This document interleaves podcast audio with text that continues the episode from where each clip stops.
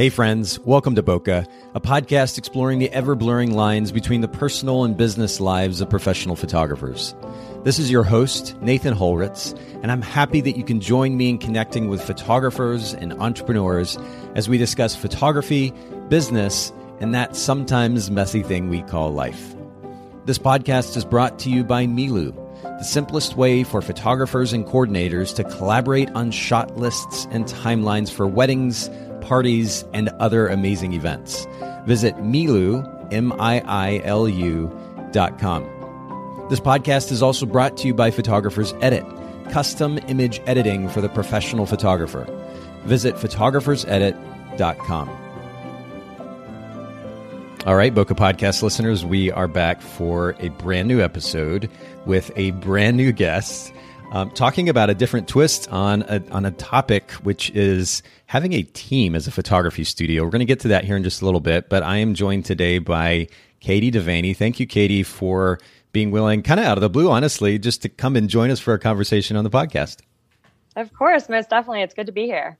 I, I put an invite uh, of sorts out quite some time ago, and you and I had the opportunity to kind of go back and forth a little bit via email. And first of all, your your work, your studio's work is just beautiful. Uh, I'll go ahead and throw that out there. And in fact, I will make note here too. And of course, we'll link to this as we always do in the show notes at bokehpodcast.com. But the Instagram accounts, Be Light Photography, just like it sounds, all one word. And then uh, Be Light Fine Art Photography are the two Instagram accounts. But just really, really beautiful work. Um, and and I noticed maybe this we can just kind of randomly start off with a, a question here that comes to mind for me. The difference or the reasoning for having two different Instagram accounts. What are your thoughts there? Yeah, so I've actually gone back and forth with that a lot. If you notice and follow our both accounts, you'll notice that Be Light Photography gets a lot more action, daily posts, daily stories versus our Be Light Fine Art Photography which is our film photography account. I don't post as frequently. It, I used to want to separate the two so that it created two distinct brands. However, I've over the last year I've kind of merged the two together and I started sharing more film work on our Be Light photography account. So if you do follow along, I recommend following the Be Light photography account if you're just going to follow one or the other. Sure. Well, and you know, to your credit and, and anybody who's involved in the editing process there at your studio, there's quite a wonderful consistency in the processing. So, I mean, if, if somebody's just to scroll through the Instagram account at just Be Light Photography, they'd be hard pressed probably to to know whether or not you're it's a digital image with a preset or it's film photography. There's just wonderful consistency in the look and feel of the images.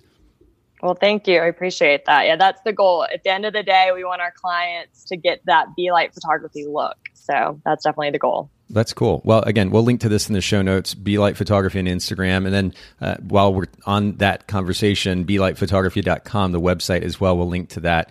But this is a great segue to my first normal question on the podcast these days, which has to do with brand position. You are in a, a really crowded market, just when it comes to wedding photography, first of all, and even the southern market that you're in, Birmingham, correct? Correct. Yes, we're yeah. in Birmingham. So there are quite a few wedding photographers down this way. I say down this way because I'm only, I guess, about a couple hours from you in Chattanooga. But um, how do you set yourself apart? And more specifically, what is the brand position for your brand that makes you distinct from others? Yeah, I would say our photography brand position is that we are a team of multiple photographers. Therefore, we can take take on multiple bookings each weekend. We also offer both film and digital photography to capture all that the market is looking for. And just this past year, we brought on a videographer onto our team as well. Wow! So they can kind of come to you for any and everything almost. Yes, that that is the goal. And how, you know, we're going to actually get into how long it's taken for you to even get to this place where you have such a big team. You're able to offer such a wide variety of services. But the fact that somebody can come to you for all of the above uh, does make you quite distinct and unique. And um, if, if somebody listening in, one of our listeners is curious about how to go about building a team like that, well, we're going to get into the details of that conversation here in just a little bit. But let me just jump to the next question for now. As a business owner, I'd be curious for you to share with our listeners one of the most important lessons that you've learned thus far, and maybe kind of preempt that with how long you've been in business. Yeah, definitely. Um, I started my company in 2014. And I would say, just like one of the things that I've really learned in it is just to always chase after your dream and not to hold back. If you have an idea and no one in the market is doing it, still go after it. When I was starting my company and kind of looking at bringing people on, at the time, there were very few companies that even had associates, and I couldn't find any in our area that had a model as we do today. However, it's been so rewarding building this team and being able to capture multiple weddings each weekend um, all over the globe.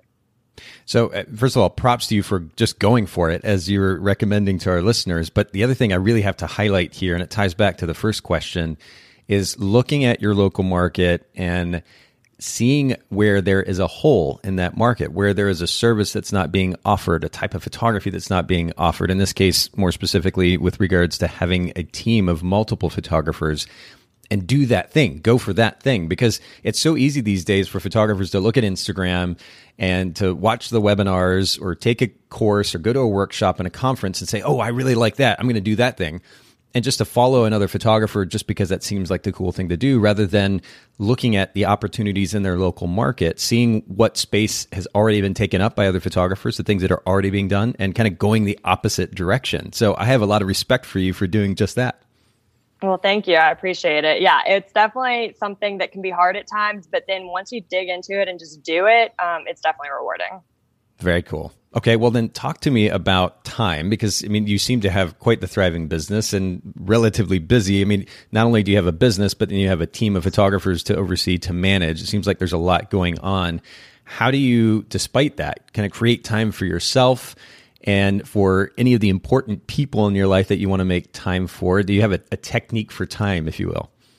Yeah, I would say definitely make sure you have a good work life balance since I work a lot of weekends with weddings, I make sure to take days off during the week.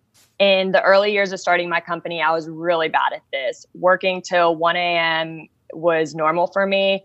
And I was so consumed with work that I let a lot of my relationships go to the side. Now, though, I'm much more intentional with making time for myself, my friends, and family each week and getting out of the house and doing things with people also, I hired an assistant because there just wasn't enough hours in the day to do everything and also be intentional with those relationships. So, when you talk about taking certain days off during the week, do you have a particular day or days that you take off every week, or does it just depend on the week? It varies based on the week. So, my I have an assistant that comes in Monday, Tuesday, and Thursday. So, those are kind of set work days. Now, Wednesday, sometimes I have to just crank out work and get things done. I typically always take Friday off unless I have a shoot or something that needs to get done. But again, I just try to be really intentional each week with making sure that I do have a couple off days. Yeah, blocking that time off. That's that's so important. It keeps us fresh, keeps it minimizes the, the possibility of burnout and ultimately makes time for the important people in our life. And to that point, actually, I noticed something. I think it was maybe on Instagram um, that I was. I noticed that you vacation with kind of your extended family. Is that right? Yes. Oh, yes. I love vacationing. My family takes two big trips every year. We go somewhere around Christmas time, and then my birthday is the first week of July. And so we always go somewhere big for that as well. And then my boyfriend's actually a pilot, so I get the opportunity to travel Whoa. a good bit just for fun.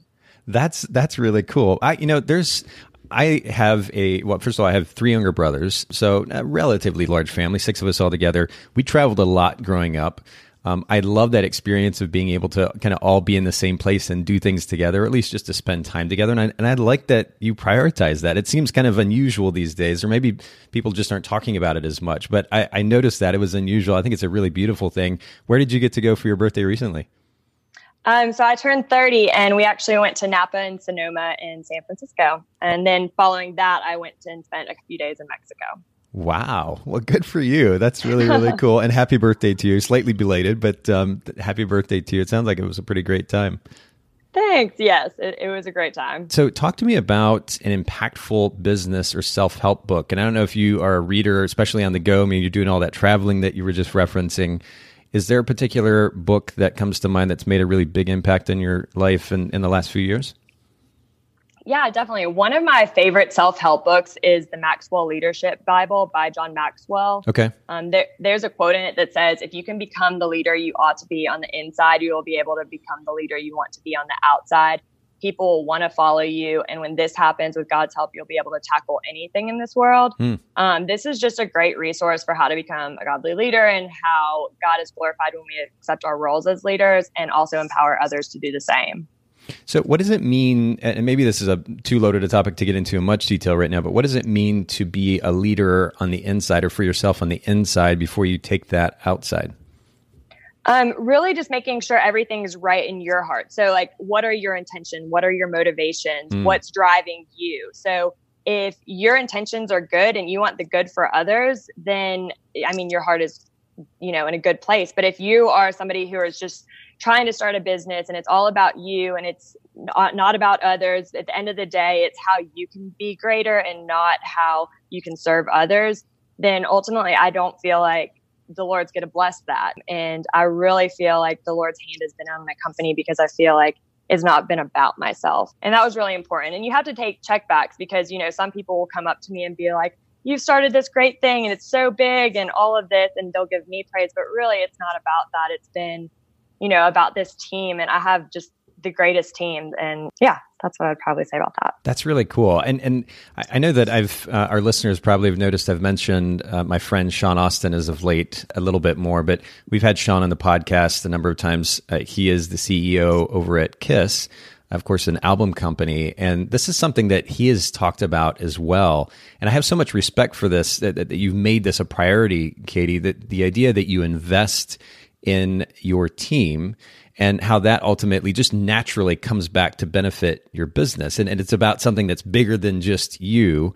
I have a lot of respect for that. I think it's a lesson that we can all take something away from, but we'll make sure to link to that book in the show notes again. And uh, for those of you listening in, just to reiterate, Bokeh, B O K E H podcast.com. We put out show notes. Haley, more specifically, who produces this podcast, puts out show notes to go along with each episode. So make sure you take advantage of the resources that we're linking to in the show notes there at bokehpodcast.com. Let's talk photography for just a second. I'd be curious to know what the most unusual item in your camera bag is that enables you to be a better photographer. And this doesn't have to be a camera or lens or flash, it could be totally something random. What comes to mind? Yeah, in my camera bag on wedding days, I always have fans when it's hot outside. Okay. I have touch up powder, I have lip gloss, deodorant, blotting wipes for when the couple starts getting sweat beads on their face, as well yeah. as Tide to go just in case the bride gets anything on her dress. Since I live in the South, the humidity is awful. So yes. being prepared for the heat allows us to stay outside longer, for my couples to stay looking fresh, and for us to capture even more photos. Yeah, this is this is definitely something I can relate to. So I some of our listeners know I shot weddings for over 10 years and the majority of that time I spent shooting in Chattanooga, Tennessee. And it is the humidity down here where Katie and myself are is just overwhelming at times. I mean, literally, you walk yes. outside and, and you just begin to sweat without doing anything. It's it's so incredible. So, fans, do you have a particular brand of like portable fan that you bring along that you can recommend? I am not 100% on the brand, but if you Google and go to Amazon, there's these fold up fans. They are black and they fold in half, yeah. but they're big. They're about $12 a piece. I bring three with me on all wedding days. So really? my groom has one, my bride has one, and I have one. No way. That's really cool. Okay, this is a brilliant idea. Are these one of the, the those fans that also kind of spray water out as well, or is that a different kind? I don't have the ones that spray water out because obviously I don't want to ruin my bride's makeup or anything like that. Yes, fair. So I, I just have the ones that are they're they're pretty wide. Um, they're probably three to four inches wide actually, like the fan portion of it and they are just great because they're really powerful. They have three different settings, and that will just help eliminate a lot of those sweat bubbles, and then that will help me with post with editing so that I'm not having to Photoshop all of those sweat bubbles out.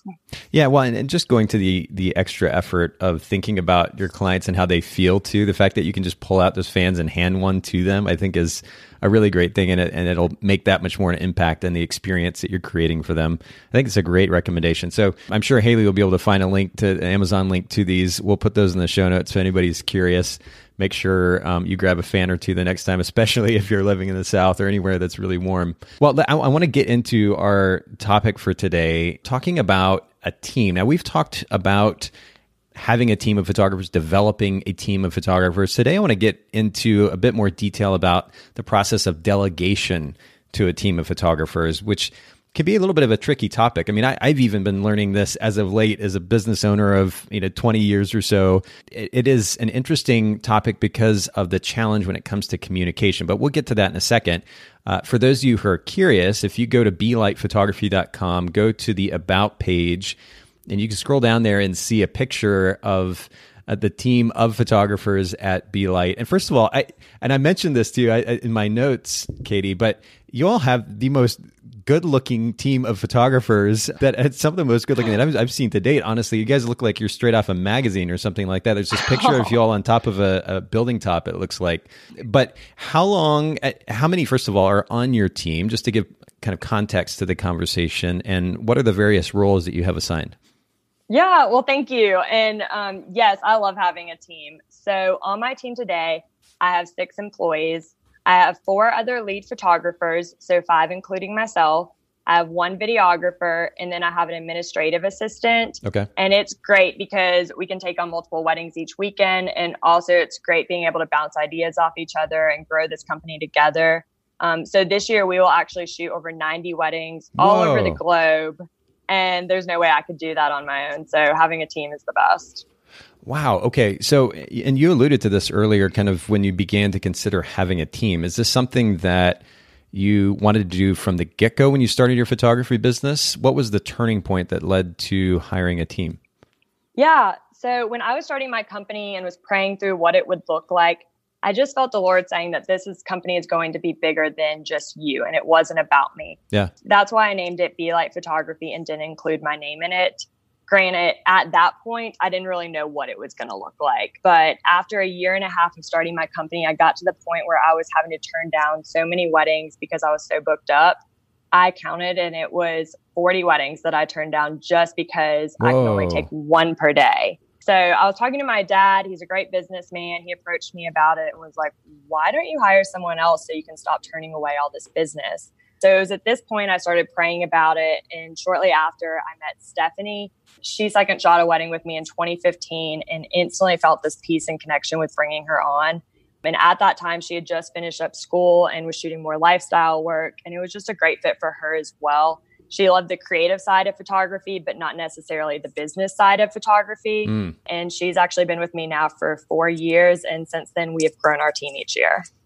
Wow. Okay. So, eh, so within the span of four years, then you've gotten to the place that you are right now. Is there? I guess first of all, I want to kind of go back because you you said forty weddings that you had to turn down. You generated business really, really quickly in a relatively short amount of time. I, I have to ask, what the impetus, or not even the impetus, what the cause of that incredible amount of business coming your way was. What were you doing that generated that much? Yeah, um, my background is actually marketing. And so I've worked for several companies in marketing, and I was actually a director of marketing for a ministry school at the time in doing both. I just really dug, dug into everything. I invested in the top gear right away. I just did everything. I really pushed my name out there. I would reach out to people on social media if I saw that they got engaged. And I was just really intentional with making sure my name was going out or my company's name was going out. I did my first three weddings for relatively cheap. Uh, my first two I shot for 600 and my third I got up to 2000.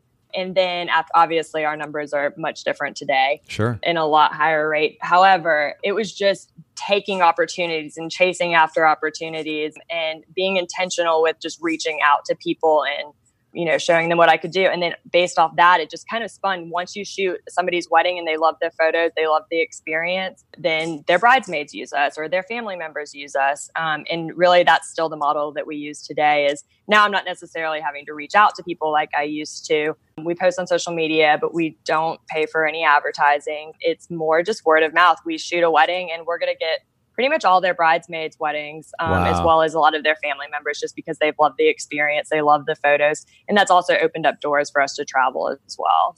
Wow! And what's the craziest place that your team is going to travel this year? Um, this year, I think our furthest, we've had a couple California weddings. We're shooting in Mexico. I believe Mexico and California are probably the two furthest. We've shot in Texas, North Carolina, New York, South Carolina. Um, last year, we actually got to work in Europe, and that was pretty cool. Wow. Um, yeah. I can imagine. So yeah. I can imagine. But having this team enables you to be able to have a further reach. Uh, word of mouth, obviously, you're creating a really wonderful experience and probably tapping into a really wonderful network too. The fact that you don't have to run ads to get the business speaks highly of your brand. But I, I want to talk about how to even manage a team. And let me kind of give some context here. You know, that the, and, and I know this firsthand largely because I own a post production company this process of giving something, handing something over to somebody else to do that you normally would have controlled yourself, overseen yourself, maybe even done yourself, is a bit of a nerve wracking process, right? You're not sure if that thing is going to be done just as good as you might have done it. You're concerned about the reflection on your brand. And so, this idea of delegating something, saying some, to somebody else, hey, will you do this thing for me? It can be a little nerve wracking. In fact, very nerve wracking for, I think, a lot of photographers, artist types who see their work as kind of their baby. Were you always a natural delegator, or was this something that you kind of learned over time? If you ask my family, they would say yes. I've always loved starting things and making things happen. How, however, I love working with others. So no matter who you are, what you do, I feel like we all have some type of leadership in us. And with leadership comes learning how to delegate. You can't do everything yourself. And if you want to make something really great and grow, you have to learn how to bring others along with you and delegate some things out. That's beautifully said and, and really wonderfully summed up as well. And that's true. If we want to create something that is going to grow, that's sustainable, and that ultimately is bigger than us, then we don't have a choice but to delegate. And honestly, I've been kind of reminded of the significance of this idea of delegation, even as of late, as my company is growing and we're getting ready to launch another brand. I simply can't do it all on my own. And I'm lucky enough to have a, a, lovely team to work with as well. And I'm learning even more the significance of delegating to them for the sake of growth. And, and already you're seeing wonderful results from this. So this can't be emphasized enough. And, and, you know, this is, I have to, uh, communication uh, is just very simply at the root of this process of delegation. Um, can you comment just briefly on the idea of communication? Again, has that always been a strength of yours, or what, what's been the biggest challenge when it comes to communication?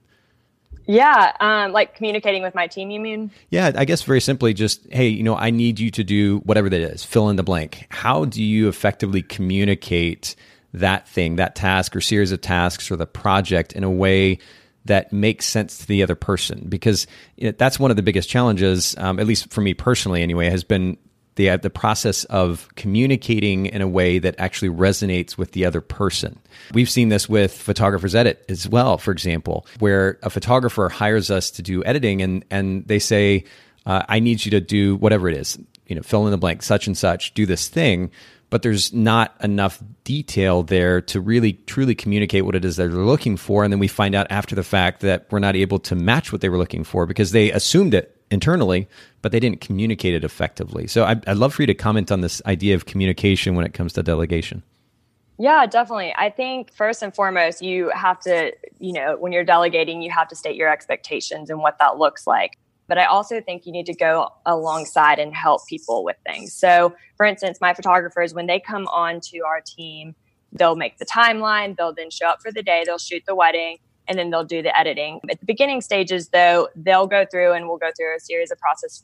they'll send me 60 to 100 DNGs of different lighting situations throughout the day. They'll send me their edits, and then we'll go back and forth, and I'll you know, hey, I want my the greens to be a little different. I want the skin tones to be this, and we'll go back with corrections. And so with communicating, it's really, I really, instead of just having to do it and me just go and make all those changes on my own, yeah. I have to, I typically make videos of what I'm doing for them and show them, okay, this is what I'm changing and this is why I'm changing. So I'm not That's just cool. communicating, I'm not just doing it, but I'm also communicating. So each wedding they get better and better, and then they'll be able to get more consistent with what, you know, my expectation is for our brand so you mentioned something there that that stands out to me, which is this process of ongoing communication. Because it's one thing to maybe you've effectively communicated in detail what it is that you're looking for up front, but the reality is we're talking about a relationship when it comes to delegation, right? I mean, I, I think back to like when I went and worked retail, for example, years and years ago. I didn't go on the the Dillard's floor, this shopping uh, or this closed store, and they expected me to sell without giving me any kind of instruction number one up front certainly but then two ongoing instruction about the process. This is how you do this thing or that thing. I do it. Maybe they have further feedback after that. But the key here is not just communication up front, but ongoing communication, understanding that's going to be the process, having patience for that fact, and that this is a long term relationship. It keeps, it, it, requires ongoing communication. And, and so I'm glad that you emphasize that. Again, this holds true whether it is a, relationship with a significant other or a professional relationship with a third party who you're delegating work to or an in house assistant, as you're describing, Katie. And uh, it's a really important principle for everybody listening in to remember. But I when I talk about communication, this is probably the biggest challenge for me because I think I'm a good communicator, and then I realize I need to to change things up a little bit. What's the biggest challenge for you in the process of delegating to others who represent your brand? Yeah, definitely. The biggest challenge would definitely be trust. Um, mm. I have hmm. to trust that they are going to a show up to each wedding, b represent my company well, and then deliver the same high quality work that I would do if I was doing the wedding myself thankfully, I have an incredible team and haven't had any issues with that. But definitely, when you're starting a team, trust is definitely the hardest with delegation because you know how well you'll do it. And then you have to have that expectation of excellence for them and then trust that they're going to deliver that. Yeah, and you mentioned expectation of excellence. I think that in and of itself, as a good leader, it creates confidence in the other person. If you're actually demonstrating trust and you say, you know what, you're incredible and i expect you not expect you in this kind of nagging sitting back and you know hands on your hips waiting kind of way but i expect you because i, I have confidence in your ability to do this really really well. I, I bet that that instills confidence in your team that's working with you and makes a big difference. And I, I think that's really important. Yeah most definitely so, uh, talk to me about really what comes to mind are the uh, the most important principles that our listeners, if they, if they're interested in even just doing something as simple as hiring an admin assistant, or maybe they want to begin to build a photographic team that they can delegate assignments to. What are the most important principles that our listeners should keep in mind in order to make that process of delegation as smooth as possible? Yeah, I would say number one, make sure you have the right people on your team. Don't just hire anyone, but really be prayerful about who you have representing your company and make sure they will represent your company with excellence. Mm. Next, I would say train your team well and be available to help them when they need it. Don't just send them off and let them figure it out on their own, but be someone they can come to when they need help and really invest in helping your team grow. And finally, I would say leave room for grace. No one is perfect. So if they aren't getting their edits right away or struggling in some area, help them get there and love them along the way. Um, you always want to make your team feel loved and valuable. And that's how you'll get the most return for your team because if you're investing in them and you're loving on them, then they're going to want to strive for that excellence and they're going to want to be to meet that expectation that you're looking for. Okay, this is really good. And I want to go back to each point. First of all, you talked about hiring carefully. Have you come up with a process of sorts for hiring to make sure that you are hiring the right person? Um, so I've actually been really, really blessed with just the right people kind of coming along. Hmm. And so, for instance, Stephanie wasn't somebody that I was looking or seeking out. I was kind of praying about hiring and bringing somebody on, but I just had a peace with working with her that she was a good fit. And then same for the next. Hannah was my second um, hire, and then Stephanie and Kristen, or Madison and Kristen. And they were just all people that kind of came in my path. So I've been really fortunate with that. But as far as assistants and hiring a, a, somebody to do administrative work, that was a little different. I did have to do interviews and, you know, kind of weed out some people to bring the right person onto my team. And I've had some assistants come and go. So that's looked a little different. But, you know, really kind of investing into their heart, seeing what their goal is, what is their end result, and, and what they're wanting. And somebody, you always want people on your team who strive for excellence. You don't want somebody who is going to come on and just be complacent or this isn't really their passion. They're just trying to fill this as an in between to get somewhere else. Ah. So when I hire someone, I want to make sure that this is their end goal. Like if what is your passion and what if you could see 10 years from now what you could be doing if it's not wedding photography like i don't know if i necessarily want you on my team because i want somebody who loves where they're at now and also strives to be doing that in the future whether they are doing that in the future or if you know god has a door that opens or closes elsewhere i still want people that are very passionate about what they do Yeah, that makes sense. I, you know, I, I have to uh, kind of be transparent here. When it comes to the hiring process, I'm, I, I think I'm a little too easy. I, I assume the best of people, and I like to kind of make a decision and just go for it. And you do have to be careful. I mean, you talked about hiring carefully um, intentions are something to be considered for sure because and, and, we'll get to your third point here in a second about grace. It's one thing to to go through this process of training and obviously people are going to make mistakes as they're learning what you're looking for. Ultimately you got to be patient with them. They'll figure it out. They'll learn and and ultimately be a really great addition to the team. But that that intention the heart behind it all up front is that's not necessarily something that you can always read accurately just you know from one meeting or maybe even a couple of meetings. So you, you talked about that there was a little bit more challenge in the process of hiring an admin assistant. What did that look like? Did you ask particular questions? How were you able to kind of gauge their heart and their intentions? Yeah, definitely. So when I was hiring, I actually um, just hired on a new assistant, and when I was hiring, one of my things was I did not want to bring somebody onto my team that this was just a in between for the next job. I wanted somebody to come on my team that I wasn't going to train. And then all of a sudden, four months later, they found a better opportunity. Okay. You know, admin and being an assistant isn't always the most glamorous job, but there are people that truly like that is their passion, that is their calling. They love, you know, give me a checklist and let me check all those things off the list um, versus that's where they're going to thrive. And so I wanted to make sure that whoever I hired was going to thrive in that type of environment.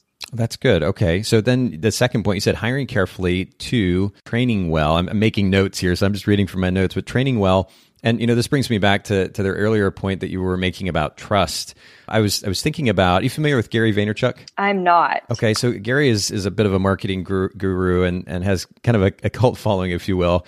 Uh, just he's he's got a really really great heart, a bit of a mouth, so he's kind of hard to listen to maybe for some, but um, one of the things he talks about as the the CEO and owner of a company that is quite large at this point, I think between 800 and 1,000 employees, and um, is doing very very well. One of the things he talked about that I heard not very long ago was the significance of taking responsibilities. Like if something goes wrong, it's ultimately on me.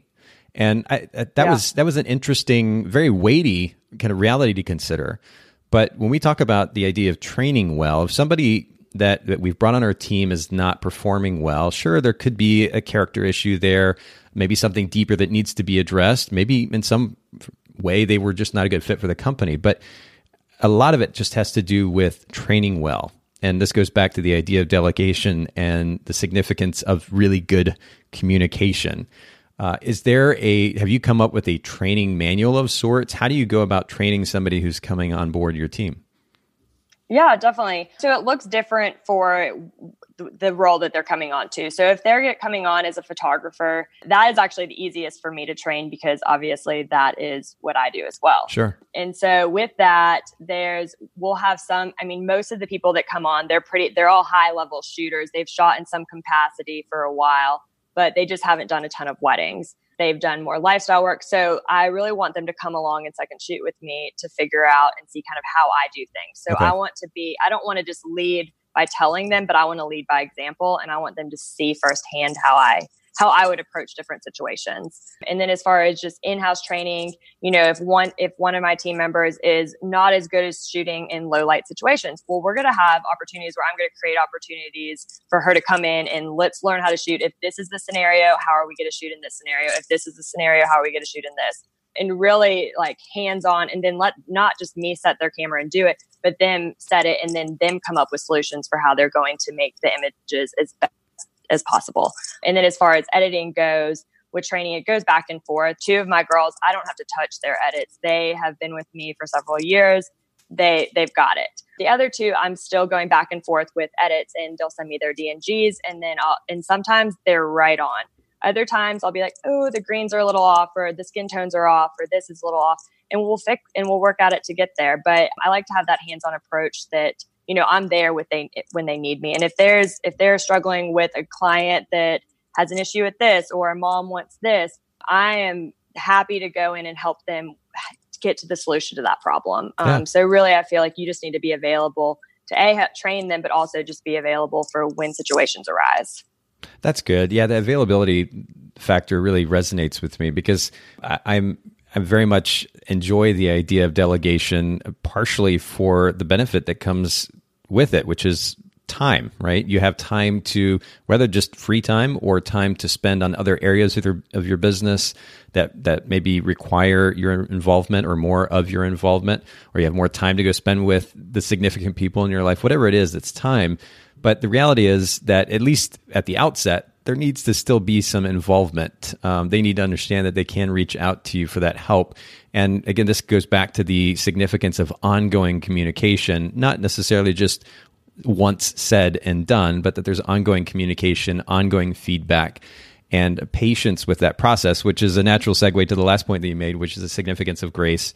And remembering that, that we are not only have we all been at a place where we're learning a new job, but that we are all learning and realizing that perfection is not a thing. And as long as mm-hmm. everyone's heart is in the right place, there's a willingness to learn and to improve, then I, th- that grace will only further encourage a loyalty to your brand and ultimately encourage that that idea of trust from your side too. So that's really really good. Just to give context here as we close to our listeners in this process of training, how long would you say that it takes for you to onboard a photographer who's kind of learning all of your systems? Yeah, uh, everyone has been a little bit different for timing. You know, I've had somebody get it everything within six months, and I've had others that have taken over a year. So everybody looks a little bit different in how they see color. So it also depends on how long have they been a photographer yeah. and how long have they been editing a certain way. So, you know, a lot of none of the other photographers they don't come onto my team already knowing exactly how I edit and exactly how I like skin tones and exactly how I want the be the be light photography look to look like. So that's really a training process and for some people it comes a lot more naturally like they get it, they see the skin tones, but for others they've been adding a little bit more magenta to their skin tones versus, you know, I want our skin tones look a little bit more creamy and different things like that. So each photographer has taken a different length of time, anywhere from six months to really probably a year and a half. Okay. Well, I just, I, that helps to, for our listeners to have a little bit of context. If they're considering training somebody to come on their team, if for no other reason than just to give them perspective in that process, hey, look, it's not going to happen right off the bat. It is a process. And speaking of perspective, yeah. you've you've given really wonderful perspective to that process, and more specifically to the process of delegation today. And I really appreciate you making time for the podcast to, to share with our listeners. Can you just one more time in closing share with our listeners where they can follow you, your brand, and uh, what your team is doing online? Yeah, definitely. So our website is belightphotography.com and it's be the word B, the word lightphotography.com as well as belightfineartphotography.com, and that's for our film photography, as well as on Instagram, we're at belightphotography and at belightfineartphotography. Perfect. And we'll put all of that in the show notes at bokehpodcast.com. Uh, Katie, this has been really wonderful. You have a really wonderful presence about you. I'm not surprised that you are in the position of leading photographers, and I appreciate you setting that example for us and making time for the podcast today. Of course. Thanks so much for having me. Thank you so much for listening to the Bokeh Podcast. Will you let us know what you thought by leaving a review of the podcast in the Apple Podcast app? And I'd love to hear from you personally with your thoughts about the podcast and suggestions about future topics and guests for the show. My email is nathan at photographersedit.com. The Bokeh Podcast is brought to you by Miilu, the simplest way for photographers and coordinators to collaborate on shot lists and timelines for weddings parties, and other amazing events. Visit Miilu, M-I-I-L-U dot com. This podcast is also brought to you by Photographers Edit, custom image editing for the professional photographer. Visit photographersedit.com.